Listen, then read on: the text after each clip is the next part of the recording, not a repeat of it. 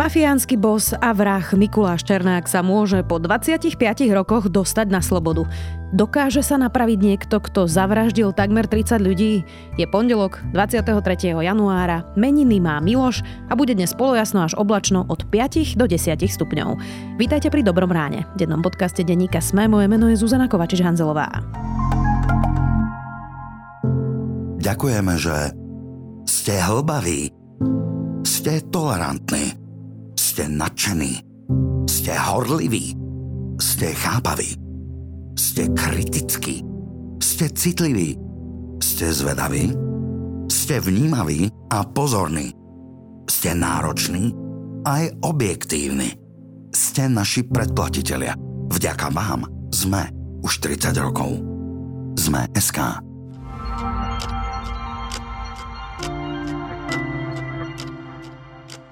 Teraz poďme na krátky prehľad správ. Americká technologická firma Alphabet prepustí asi 12 tisíc ľudí, čo je viac ako 6% jej pracovnej sily. Firma, do ktorej patrí tiež internetový vyhľadávač Google, to podľa agentúry Reuters oznámila v internom oznámení zamestnancom. Spojené štáty oznámili ďalší rozsiahly balík vojenskej pomoci pre Ukrajinu v celkovej hodnote 2,5 miliardy dolárov. Kievu dodajú 90 obrnených bojových vozidiel Striker, ako aj dodatočných 59 bojových vozidiel pechoty Bradley a muníciu. Nedodajú však zatiaľ tanky. Slovensko dostalo z Fondu únie ďalších takmer 42 milióna eur ako náhradu za pomoc Ukrajine brániacej sa ruskej invázii. Rezort obrany použije peniaze na nákup munície a nových technológií pre slovenskú armádu. Viac takýchto správ nájdete na sme.sk.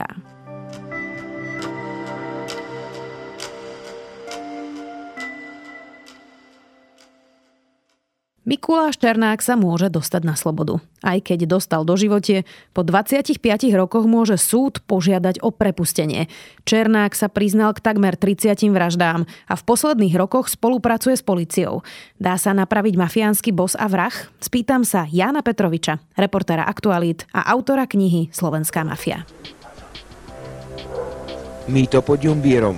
Krásna príroda, turistické chodníčky, v lete lesné plody a v zime výborná lyžovačka. To je charakteristika jednej z oblastí nízkych Tatier, ktorá patrí medzi najnaštevovanejšie. Práve tu podniká aj rodák z Horehronia Mikuláš Černák, ktorý lyžiarom či turistom ponúka vo svojom penzióne Shark lacné ubytovanie, stravu a príjemný oddych. Prednedávno pripravil návštevníkom ďalšiu atrakciu. Sú to sibírske tigre, ktoré si obľúbil ešte ako malý chlapec a dnes je tomu už dva roky, čo ich aj vlastní. Za penziónom vo Veľkej ohrade sa neustále hrajú a striehnú. Elza, Gino a Cezar. Nuž a práve o nich sme sa bližšie porozprávali s ich pánom Miky Černákom. Janko, ako je možné, že niekto, kto je odsudený na doživotie, sa môže dostať na slobodu? Pretože to umožňuje trestný zákon. Trestný zákon presne stanovuje, po akých časoch môžu jednotliví odsudení a za aké druhé trestnej činnosti, teda rozsahovo, či ide o prečin, zločin alebo závažný zločin alebo teda zločin, za ktorý dostal do živote, tak stanovuje po akom čase sa môže dostať na slobodu. Na Slovensku neexistuje možnosť, aby niekoho odsúdili na doživotie bez možnosti podania žiadosti o podmienečné prepustenie. Takže aj človek, ktorý bol odsudený na doživotie, tak po 25 rokoch môže požiadať o prepustenie. Mm-hmm. Čiže Mikuláš Černák je teraz e, vo vezení 25. rok. Ako... Ešte nie je, ale mm-hmm. čoskoro sa tá lehota naplní. A ako reálne teda je, že by ho pustil súd na slobodu? To som celkom rád, že to nebudeme rozhodovať my dvaja novinári, že to nebude rozhodovať ani verejnosť, ktorá sa Mikulášom Černákom veľmi často zaoberá, že to nebude rozhodovať e, fanúšikovská obec Mikuláša Černáka, ktorú má pomerne širokú, ani obec odporcov Mikuláša Černáka, ktorých je tiež veľmi veľa za to, čo napáchal, ale že to bude posudzovať Senát. Robievajú to súdy, ktoré sú v mieste aktuálneho výkonu trestu daného odsúdeného.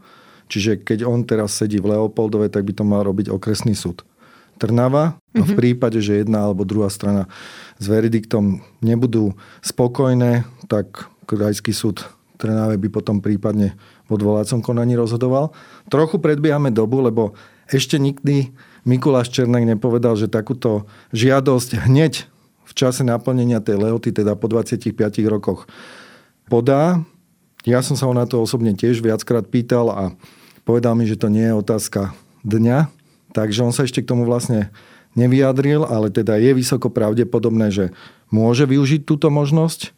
Nie je to až také časté, aby to doživotne odsudení ľudia túto možnosť využívali, pretože ich ani nie je tak veľa, ktorí už 25 rokov vo väzení sedia. Aktuálne máme, myslím, 59 ľudí, ktorí sedia na doživotie. To znamená, že zrejme za vraždy? Alebo vražda a nejaký iný závažný skutok.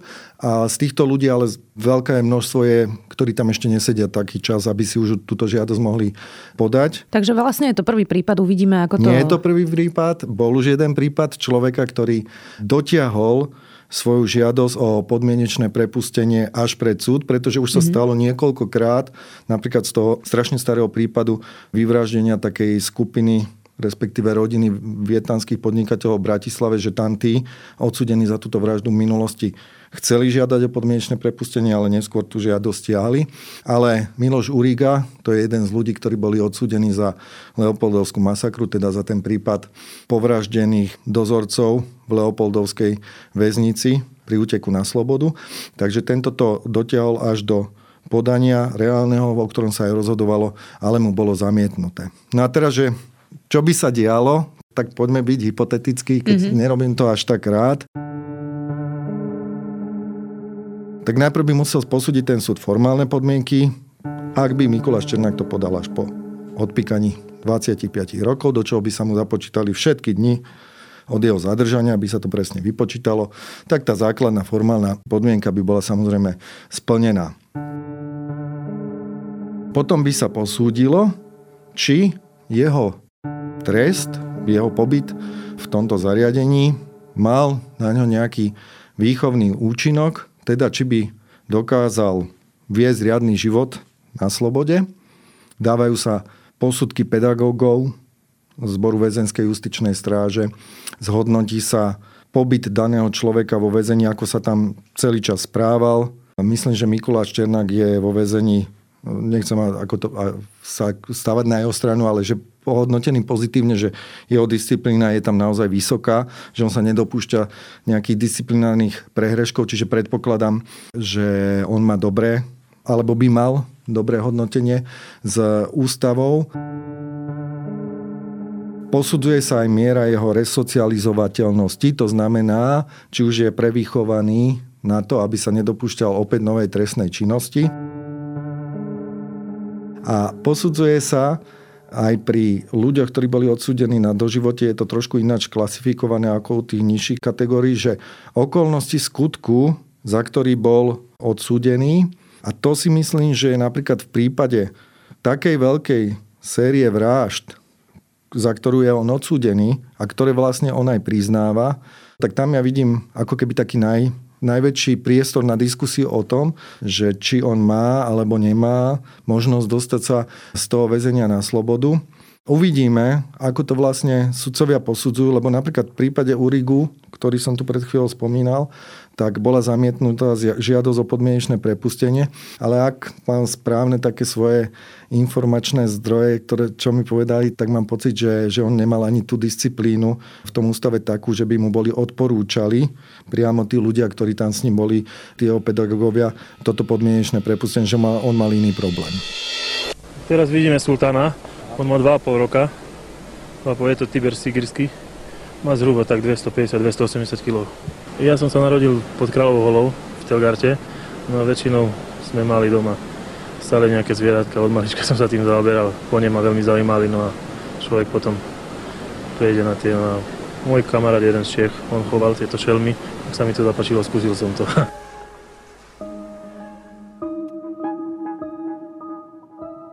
Mikuláš Černák sa priznal k 30 vraždám. Takmer, no. Dokáže sa takýto mafiánsky vrah napraviť, keď niekto zavraždí vedome, cieľene 30 ľudí? Neviem.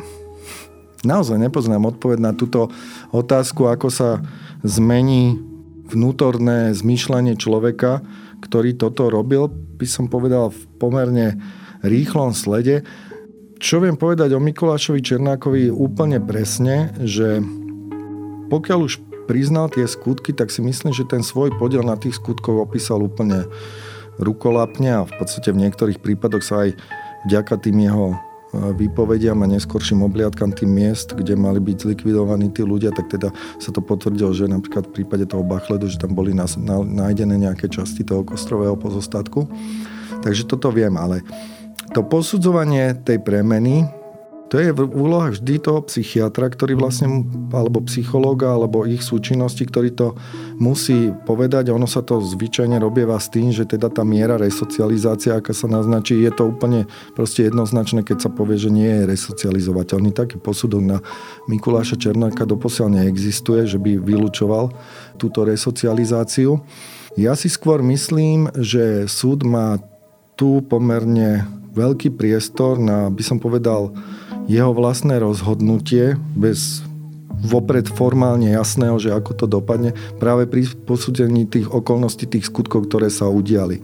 Že naozaj je to taká strašná séria vražd, že asi by bolo pre ktoréhokoľvek sudcu veľmi ťažké sa rozhodnúť, že či môže takého človeka vôbec pustiť medzi ostatných ľudí. Ono, problém majú napríklad tí ľudia, ktorí v minulosti porušili podmienky podmienečného prepustenia. To nie je prípad Mikuláša Černáka, lebo on v podmienečnom prepustení sa nedopustil skutkov, on bol neskôr súdený za skutky, ktoré sa stali už skôr, než on bol prepustený.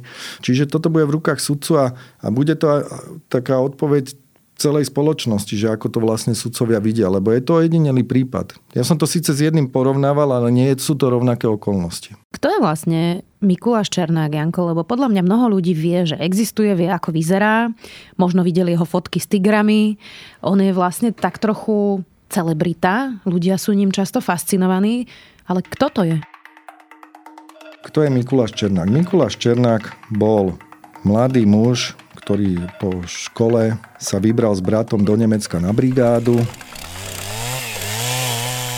píliť stromy v lese a zarobiť si. A keď sa vrátil, tak vlastne zistil, aké sú tu možnosti po páde železnej opony, po zmene ekonomického systému a čo sa tu dá všetko robiť a založil by, som povedal na začiatku, takú tú skupinu ľudí, ktorí sa zaoberali tými klasickými formami nejakého vymáhania peniaz, ne, na fakturovania napríklad, fakturovania rôznych tovarov a rôznych, by som povedal, obchodov okolo s týmito tovarmi, opradené rôznymi legendami, či to boli čierne kšefty, nezaplatené kšefty, to už nechcem veľmi rozoberať. A v podstate budoval si aj vďaka tej svojej osobnosti vplyv v tom podsvetí po celom Slovensku. Také pamätné stretnutie zločineckých skupín niekde prvej polovici 90. rokov tu v Bratislave, kde si vlastne táto Černákovská skupina našla veľkých spriaznencov v Síkorovskej skupine. To bola skupina, ktorú zakladal Miroslav Síkora. Neskôr sa takými úplne významnými spojencami tejto Černákovskej skupiny stali aj pápajúci z Dunajskej stredy, lebo to je tiež také trochu zabudnuté, že to Dunajsko-stredské podsvete malo hneď od začiatku veľké noha z Maďarska o, o páchaní zločinov s pohonnými hmotami a to lákalo tieto väčšie skupiny, pretože keď si človek zoberie, že e, zobrať v tej dobe výpalné z nejakého podniku v rádoch 10 tisícov korún a proste keď zmizne celý vlak s cisternami pohonných hmôt, tak je to trošku iný váhový rozdiel zločinu. Dobre, ale mám si to predstaviť tak, že mm, oni boli spriaznené mafiánske skupiny, spriaznené po svete a každý mal rozparcelované to Mali Slovensko? Ro- to bolo práve to, čo som chcel spomenúť, že teda v tej Bratislave malo dôjsť k nejakej takejto dohode. Tam práve veľmi v nepriaznivom svetle sa ukázal medzi teda tými členmi podsvetia ten eh, Dani Žalias Tuty, ktorý sa tam práve s Černákovým bratom mal pochytiť, čo ho neskôr malo stať život, keď vybuchol s autom aj s bratom, keď prechádzali nedaleko ministerstva financí. To je asi pomerne známy prípad, hlavne pre Slavčanov, že si to možno ešte spomenú. Čiže oni si tak, by som povedal, práve tak regionálne porozdeľovali to územie. Napríklad mali mať dohodu, že keď sa pácha nejaký zločin na území Bratislavy, tak by to mali robiť Cikorovci, keď sa pácha na území Banskej Bystrice, a ich chce to urobiť tá druhá skupina, tak by jej to mali urobiť Černákovci. Na východnom Slovensku e, existoval Robert Holub so svojou skupinou. Tam mal Mikuláš Černák svoje záujmy, by som to povedal tak, že tí Sikorovci, toto západné Slovensko predovšetkým a on smerom na východ, čiže tam sa pokúšali niekoľkými akciami odstrániť tohto Roberta Holuba, čo sa im nakoniec podarilo vlastne až na 5. pokus a tretí pokus, pri ktorom sa aj použili zbranie. Takže takto to fungovalo, že vždy tie skupiny buď sa dohadovali alebo vnútorne bojovali o nejaké teritorium a ešte v tom každom teritoriu mali svojho konkurenta, s ktorým sa chceli vysporiadať. Napríklad Černák pomáhal s e, okolím Prievice, kde operovali Melovci, predovšetkým Ivan Melo. Tuto v Bratislave je známe, že Sikorovci mali pomerne časté ataky zo strany Takáčovcov, ktorí vlastne vznikli tak, že časť tých ľudí odišlo z tej skupiny. A Mikuláš Černák v rámci tohto začal získavať stále väčší vplyv, bol považovaný za stále dôležitejšieho. Pri tých rokovaniach ono aj napríklad mali podľa policajtov existovali predpisy, že keď napríklad niekomu zomrel brat, tak sa považovalo za správne, že všetci tam musia prísť na ten pohreb, hej, alebo proste, že oni si zavadzali aj také ako keby nepísané pravidla. Takže v roku 1997 nastal by som povedal taký závažný zlom, že v Bratislave začiatkom roku vo februári zavraždili Miroslava Síkoru a tá z môjho pohľadu najsilnejšia skupina vlastne stratila vedenie. A druhým najsilnejším v rámci toho celého slovenského podsvetia sa stal Černá, ktorý ale teda nemal s tou vraždou nič spoločné, ale z tých okolností to vyplynulo, že v tom okamihu sa stal akýmsi nepísaným bosom podsvetia Slovenska koncom roka, v decembri on má narodeniny aj meniny veľmi blízko pri sebe, tak vtedy to chcel tak spečatiť, že urobili mu tí jeho najbližší z Černakovskej skupiny tú pamätnú oslavu, ktorú televízia Markiza svojho času aj odvysielala o tom reportáž. No ale to už bolo obdobie, kedy už boli Černákovskej skupiny aj v petách aj policajti a urobili jednu raziu, pri ktorej Černáka nezadržali, lebo on mal echo a nezdržiaval sa tam, kde pre neho policajti prišli, ale krátko na to, po pár dňoch a po tejto oslave sa vlastne vydal do rúk policie, dúfajúc, že budú platiť akési dohody s ľuďmi, ktorých on mal mať na ministerstve vnútra, ale v princípe odvtedy s malou prestávkou sedí až dodnes. Nikto mi neposlal predvolanku domov, nikto ma nevyzval, že sa mám dostaviť na žiadnu uh, policajnú stanicu, takže bohužiaľ nemohol som, nemohol som vedieť. Až z novín a z tlače som sa dozvedel, že sme hľadané osoby a že sme ozbrojení. Vidíte, že sme neozbrojení. Prečo vás označujú za bossa slovenského podsvetia? Ja vám poviem takto, niekto si vysníval nejakú vec a najlepšie je hádzať a uzavrieť prípad s tou vecou, ktorou, ktorou má vysnívané. Neviem, či, či vidíte nejakého bossa. Tak sa teda dostávame k tomu, že ako vtedy vyzeralo Slovensko, že tu vybuchovali ľuďom auta, že sa tu strieľali skupiny, e, reštaurácie tu boli vystavené všelijakým mafiánskym vraždám e, v rôznych regiónoch. E, umožnil to Vladimír Mečiar a kde sa to vlastne potom zmenilo, že sa podarilo odstrániť tieto skupiny a dostať ich za mreže? Na začiatku ťahala policia za kračí koniec. Napríklad drogové delikty sa do istej miery ani nedali stíhať na začiatku 90. rokov a zákony proti drogovým deliktom proti dílerom a tak ďalej sa začali formovať až neskôr. To uvádzam ako taký príklad, že, že napríklad polícia po nežnej revolúcii vylepšovala svoje renome voči verejnosti, že my vás už nebudeme byť obuškami, my už sme slušná polícia, ktorá keď je nejaká demonstrácia za niečo alebo proti niečomu, tak tu dohliada na verejný poriadok bola mierne v rozklade, pretože viacerí príslušníci EŠTB infiltrovaní do policie mali nejaké stopky, viacerí policajti boli odrezaní, lebo boli spriaznení iným spôsobom s bývalým režimom, že boli napríklad v strane a museli ísť preč. A v tej policii neexistovali nejaké štruktúry, ktoré by boli pripravené na to, že tu bude vznikať takýto silný organizovaný zločin, by som povedal až takého, že talianského alebo amerického typu, ktorý dovtedy vydali len v seriáloch. Čiže ten organizovaný zločin trochu predbehol tie bezpečnostné zložky štátu. No a potom je tu druhá vec, že samozrejme v spravodajskej službe existovali zložky, ktoré majú na starosti boj s organizovaným zločinom. Ak neexistovali hneď na začiatku, tak sa museli vytvoriť, lebo videli, že to tu rastie. A existuje veľmi silné podozrenie, že v mnohých prípadoch namiesto toho, aby svojou spravodajskou činnosťou pomáhali napríklad polícii tieto skupiny rozkladať. Im možno aj zadávali nejaké úlohy s tým benefitom, že majú istotu, že budú môcť ďalej fungovať, alebo ich niekedy rozhádavali v zmysle, že však vyriešia sa tým problémy s nimi v ich eh, vnútri. Čiže organizovaný zločin si žil svojim životom, začal disponovať extrémne veľkým objemom peňazí, pretože na začiatku síce sa vypalovali len podniky ľudí, ktorí mali nejaký problém. Napríklad niekto priniesol pašovaný alkohol, tá skupina to vedela, zobrala mu z dvoch kamionov jeden a potom ho už pravidelne vypalovala, lebo vedeli, že ten druhý kamión rozpredal. Lenže postupne sa rozrastali aj na vypalovanie bežných podnikateľov a za chvíľu mali vypalovanú celú ulicu, čo keď sa napočíta aj po tých malých čiastkách, tak z toho vznikajú obrovské zisky. Inými slovami, prosto keď si mal eh, v Bratislave na Korze reštauráciu, tak si musel ako keby platiť ano. tej SBS. V skutočnosti to znamenalo, že odvádzaš... Ani nie SBS. Na začiatku to bolo vlastne celé také na divoko, potom sa urobili civilné bezpečnostné mm-hmm. služby, ktoré neboli pod nejakou zásadnou kontrolou štátov a aj to sa potom neskôr sprísňovalo. Neplatilo sa všeobecne, bolo medzi podnikateľmi pravidlo, že si nikto nikomu neplatil, vznikala tá tzv. druhotná platobná neschopnosť a mnohokrát predávali týmto skupinám pohľadávky za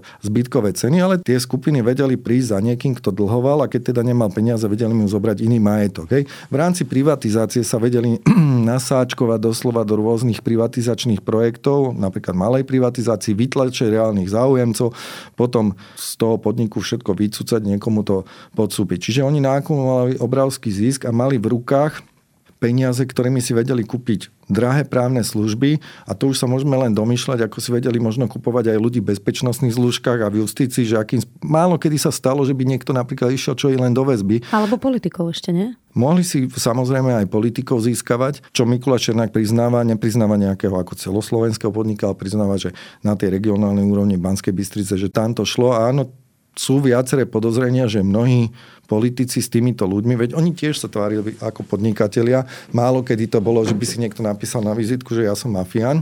Väčšinou to napísali si nejakú firmu alebo sústavu firiem, s ktorými ako keby podnikali. Koľko môže stáť takýto jeden sibirský tiger? Viete čo, to je rôzne. No. Mm, ja som kúpil zhruba tieto, keď boli malé, táto Elza, aj s tým tých 1000-1500 máriek sa pohybuje cena. Aj. Odkiaľ ste na to zobrali, lebo to sú peniaze? Tak ja podnikám, mám bezpečnostnú službu, som jeden z majiteľov bezpečnostnej služby Security 3. Mám aj stavebnú firmu, takže niečo som musel uvoľniť aj na tieto moje zabavky. Prečo vlastne Mikuláš Černák začal spolupracovať? Lebo on roky mlčal a potom sa priznal, objasňoval vraždy, ukazoval prstom. Čo sa stalo? Môže byť samozrejme za tým motiv aj akejsi pomsty, aby boli s ním spolu stíhaní aj iní ľudia, ktorí si užívajú slobodu a mohli na tých skutkoch participovať. Môže tam byť samozrejme za tým aj kalkul, že pokiaľ bude spolupracovať, tak e, by mohol v budúcnosti pri žiadosti o podmienečné prepustenie dosiahnuť nejaký lepší náhľad na jeho osobu, ale ináč mimochodom on má v rukách snálecký posudok, že nie je kajúcníkom, lebo v v jednom konaní eh, ho za takého označuje jeho bývalá pravá ruka Jan Kahn, pretože on nemal vlastne za tie výpovede žiadne výhody, lebo keď je raz človek už odsudený na doživote, tak v rámci žiadneho trestného konania žiadnu výhodu už získať nemôže.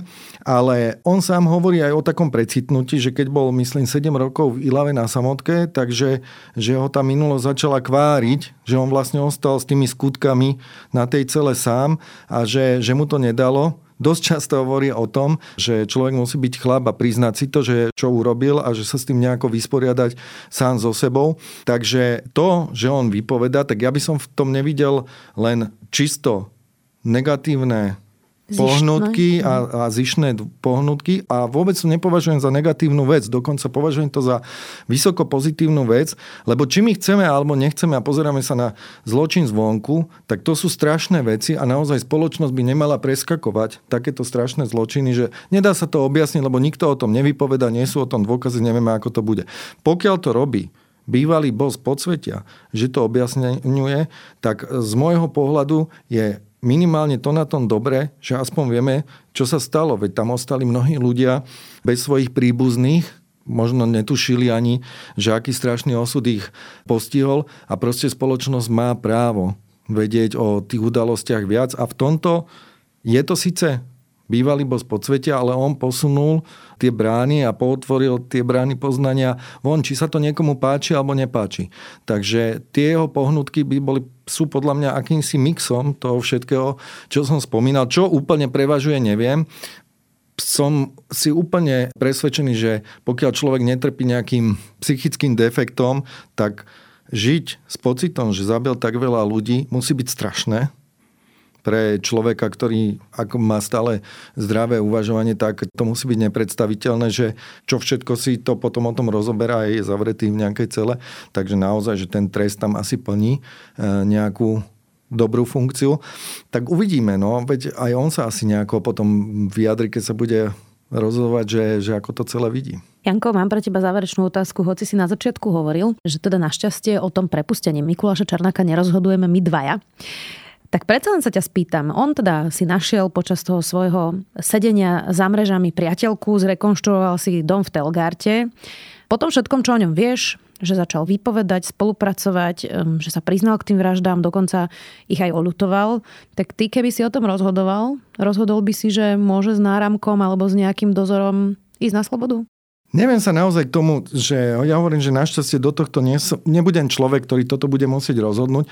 Ja už som to aj, myslím, v nejakých iných reláciách spomínal, poviem to aj tu, že mojou kacírskou myšlienkou by bolo v okamihu, keď sa takýto boss podsvetia, ktorý má svoje renome, to si priznajme, áno, naozaj ten človek zbudzuje rešpekt u, u mnohých ľudí, tak keď sa rozhodne rozprávať, čo všetko napáchal a vidia ho aj ostatní, že vlastne napriek tomu, že v minulosti mohol všetko, patrilo mu všetko, na čo si ukázal, to všetko mohol mať, tak v princípe dnes sedí v cele a môžem maximálne pracovať na nejakej práci, ktorú mu tam dajú. Takže že toto ako keby Slovensko nedokázalo využiť napríklad e, pre tých ostatných väzňov, ktorí sú vo väzení a ukázať im, že aj v rámci tej nejakej psychohygieny, že páchanie toho zločinu, pokiaľ im na to policajti prídu, takže môže mať takéto brutálne dôsledky pre nich. Čiže on tým, a tu bolo aj také pozadie, ako sa to chcelo, nechcelo v minulosti vyšetrovať, čak Mikuláš Černák má veľké výhrady voči tomu, že keď sa rozhodol vypovedať, tak tam zo začiatku veľký záujem nebol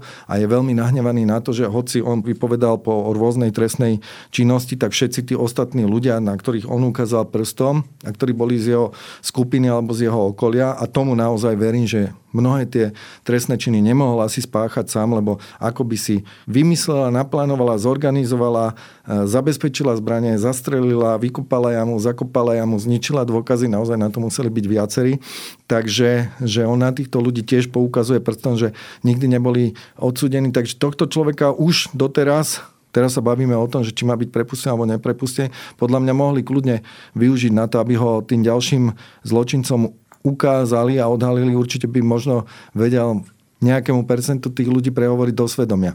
Budeme sa asi už fokusovať iba na toto rozhodovanie o jeho podmienečnom prepustení, pokiaľ on sa napokon rozhodne, že to podá predpokladám aj ja, že to podá, pretože všetko asi tomu nasvedčuje a prečo by to vlastne neurobil, však to zrejme drvivá väčšina ľudí, ktorí sú vo vezení, sa ešte chcú pozrieť skôr von, ako boli odsudení. Ale ako bude rozhodovať súd, to je aj pre mňa veľká otázka a že čo e, hlavné tam bude zdôrazňovať. Naozaj nechcem byť ten, ktorý by tu teraz dopredu povedal, že či pustiť alebo nepustiť Mikuláša Černáka.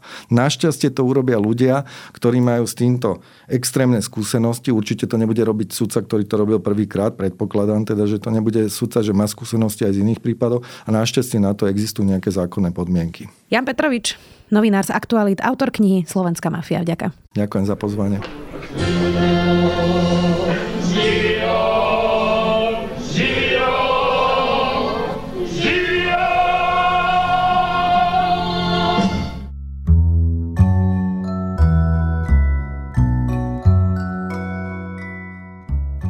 Česko rieši tragickú smrť ťažko mentálne postihnutej klientky zariadenia, v ktorej ju jej ošetrovateľ zadusil.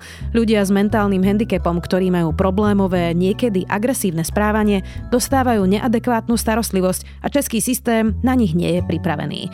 Novinár Respektu Petr Třešňák sa o tom rozprával v podcaste 559 s Lenkou Kabrhelovou a ich spoločný podcast je aj môj zaujímavý tip na záver. Nezabudnite, že dnes vychádza aj posledná časť našej série podcastov My sa vám ozveme, tentoraz o tom, ako sa v pracovnom prostredí cítia kvír ľudia. Do počutia opäť zajtra.